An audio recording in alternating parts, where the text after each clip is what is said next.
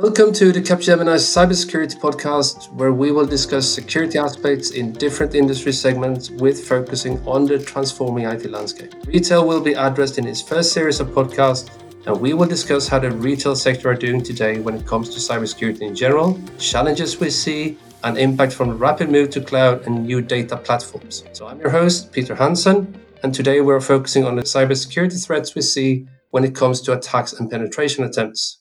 With me from UK, I have Lee Newcomb. Welcome. Hi, Peter. Thank you for inviting me on today.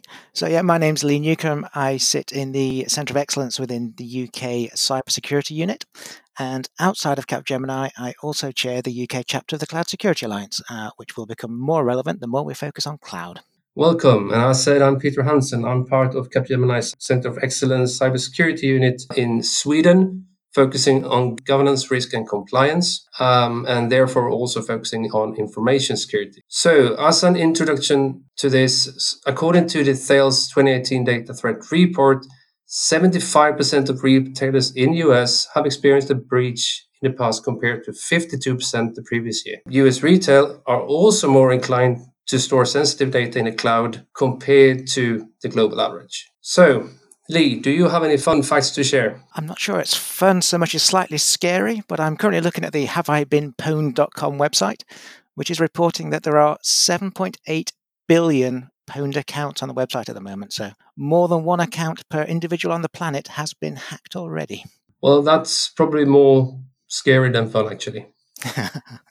so there has been a lot of focus for many years now in terms of vulnerabilities. And vulnerabilities, many see purely as patches. So, what would you say is the difference between vulnerability management and threat intelligence? So, vulnerability management is all about identifying where your information systems and data is vulnerable, so where it can be hacked, where it can be compromised. So, that's not just a case of missing patches, it can be a case of poor configuration or perhaps things being exposed that maybe shouldn't be exposed in terms of services or maybe your data going where it shouldn't go. So there are kind of ways to uh, identify those vulnerabilities. So using your familiar vulnerability assessment tools like your Nessus and your Qualys, etc. And then you can go away and fix the issues that those tools find for you. Threat intelligence takes it from a, another angle. So, threat intelligence is all about identifying who the bad guys are that might look to take advantage of those vulnerabilities. So, the, the hackers, the organized criminals, etc., that would be out there looking to take advantage of those vulnerabilities. But threat intel is a particularly interesting area because it touches on some of the other problems we have in security around terminology. So, if I say threat to you, it might mean something different to if I say threat to somebody else. So I define threat as being the bad guys out there looking to do things. Other organizations might define threat as being a specific attack, for example. Yeah, I, I totally agree. And also because one of the the real aspects of moving to cloud is usually that you don't need to maintain your environment, you don't need to apply patches, um, and therefore it's it's it's kind of suggested that the actual threat towards your environment would be less, which is it probably will, but we're not only talking patches when we're talking about threats. No, we're certainly not. And I think when we start talking about this in the cloud context, the threats stay the same. The same bad guys are out there, and they're going to be going after your systems, whether they're on premises or on the cloud. It's the same threats, and indeed the impacts are similar as well.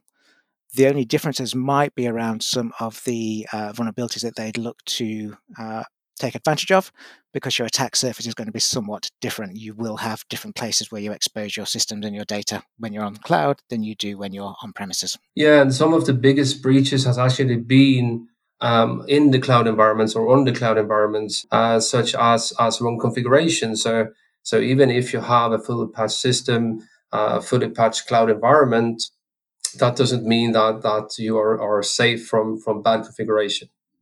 Yeah, don't get me started on leaky S3 buckets. Uh, you quite often see the narrative that more information is leaked from the cloud, and that's not usually the case because when you start thinking about things like uh, Amazon S3 buckets, they are actually secure by default. Users have to purposefully open up those buckets to the internet for then the bad guys to come in and take the data. Uh, so, yes, misconfiguration in the cloud is, is one of the bigger issues. It's not uh, the case that the cloud is inherently insecure, but it can certainly be made insecure if you don't do it properly. So, so what about what about the, the discussion around whether you should use one of the big cloud providers or if you should use a, a smaller uh, local cloud provider? Would you say there are any difference in, in, in how they see the, the, the basic security for those? Oh, that's very much a it depends kind of question, isn't it? Uh, I'm sure there are some very good smaller cloud providers. I quite like the, the hyperscale cloud providers because they have the scale uh, and they have that insight across their entire cloud customer base as well in terms of what they're seeing. And they also have the scale in terms of innovation. So when you see what uh, Microsoft's doing with Azure, so they've got Sentinel out there now, which is a cloud based SIEM part of the Azure platform. If you look what Amazon's doing with GuardDuty for its threat monitoring and its security hub, where it can now take feeds from third-party products as well as its own sources, you tend to find that the, the security innovation these days is with the hyperscale cloud providers. Uh, the smaller cloud providers, as I said, could have good expertise and they may well be targeted for local regulatory requirements. And if you're dealing with some more sensitive, maybe government data, then that kind of sovereign cloud is a good option. Uh, but in general, I personally prefer to go with the hyperscale guys. Okay. So looking at, at our experience and, and our customers that we have worked with, um, maybe especially in the last five years when cloud has has really spun off to be something. Many of our customers have an environment which be, has been a little bit neglected. Um, so would cloud adoption in itself uh, make the threat less for, for those companies? I think there are two points I'll pick up on that one. Uh, one is it depends, as we mentioned there about the S3 buckets and misconfiguration. If you don't know what you're doing and you're putting all your data into this cloud and it's misconfigured, then it may not help you. But if you do know what you're doing, there is a real opportunity to improve your security posture by moving to the cloud. If you consider the last couple of years, you had uh, WannaCry, you had NotPetya. NotPetya really identified the need to move away from flat networks. So when you're thinking about traditional legacy environments, and we're talking about retail, quite a few retail networks that I'm aware of are, are, quite flat. They don't have that segmentation. So that makes it really easy for something like NotPetya to just run straight through that entire environment and, and taking out organizations. Whereas if you move to the cloud, you can then start thinking about doing your segmentation properly. So you could put each application into its own account. So then, if you do lose an application, you just lose that application and that single account. You don't lose the entire infrastructure. So, cloud done well, I think, is a really good opportunity to improve your security posture. Cloud done badly is like anything that's done badly; it's not going to work out very well for you. Yeah, and, and with with my with my focus area as in information security, I think many are are still forgetting about the information ownership, um, information classification, and, and for, for that, cloud adoption in itself doesn't really help. Yeah, where I've seen cloud adoptions fail is where the organization hasn't had the governance. Uh, so they haven't got the ownership of the cloud strategy. They don't know who's responsible for managing cloud risk. And if they're going down that route of kind of bimodal or multimodal IT, where you've got your slower moving traditional IT in one part and your digital DevOps piece in another part, and they're trying to uh, apply the same security controls to both, that doesn't work either. You've got to be able to get your security management and governance right, as well as the wider organizational governance. Otherwise, it's not going to work out for you. So, in, in, in terms of, of threat intelligence and, and, and the cloud environments, what, what would you say makes retail as, as an industry unique compared to, for example, finance or manufacturing? Retail's really interesting in that it has such a wide range of possible attack vectors. So lots of retailers moving towards e-commerce. So you've got your website, obvious attack vector for, for a hacker. When you start thinking about the big retailers, then they might have their own farms. If it's a, a kind of a high street retailer selling farm products, they might have their own farms. Uh, if they're selling products, then they might have their own factories. They'll also have their own distribution centers. All of these are different areas that an attacker could use to, to attack them. And then you start thinking about their physical stores and the store back office. Again, an, another route in for the bad guys. Uh, and the other interesting thing about retail is they hold a lot of personal information. Uh, they could well be uh, at least having access to payment card details, even if they don't store them. Uh, and that's where the bad guys will go after them because they realize that retailers are perhaps not quite as secure as other organizations holding those card details, such as the banks and the financial services sector. And that's why you'll find people like the, the MageCart criminal gang going after uh, digital retailers uh, because that enables them to siphon off the payment card details off their websites. Uh, so retail is an, a highly targeted sector based based on a sheer sheer volume of of interesting data they will retain. uh, such as credit number, customer information, and so on. Yes, indeed. And then there are also other attack vectors as well. So when you start thinking about uh, the goods that they sell, so you could be thinking about uh, shrinkage. So from an internal staff perspective, retailers tend to suffer from maybe losing something like one and a half percent of sales to shrinkage, which could be due to shoplifting, could be due to employees helping themselves to a little bit of the stock, or maybe uh, playing about with the discount codes, etc. So shrinkage is a traditional problem in retail that doesn't go away when you start thinking about uh, digital retail either. So shrinkage is a, is a bit of a problem. Yeah, and, and the retail industry in specific, especially if we look at the, the business to consumer market, uh, the retail industry has undergone a, quite a, a, big shift in the last, um, well, in the notice in the last five years. So everyone is, is sort of having a, uh, an ambition to to be really digital, to be really available, to be really um, well exposed um, to to the internet, to be able to provide their customers the advantage of, of buying stuff from them, but also working with security that, that gives some challenges in terms of um, being able to keep up with business requirements of, of meeting the customer demands. Yeah, everybody's got to keep up with Amazon, Amazon these days, haven't they? So everybody knows that Amazon is the big beast in the retail world at the moment, and that's what their customers are used to dealing with now. So if you can't service your customers in the same kind of way that Amazon can, then you're you're going to get eaten up by Amazon at some point. Uh, so retail uh, organizations have got to be able to adapt rapidly to those customer needs, which means that they need to be able to uh, update their offers on a regular basis, update their stock on a regular basis, and then service their customers as quickly as they can in terms of uh, meeting that thing from order to delivery the customer experience has got to be strong.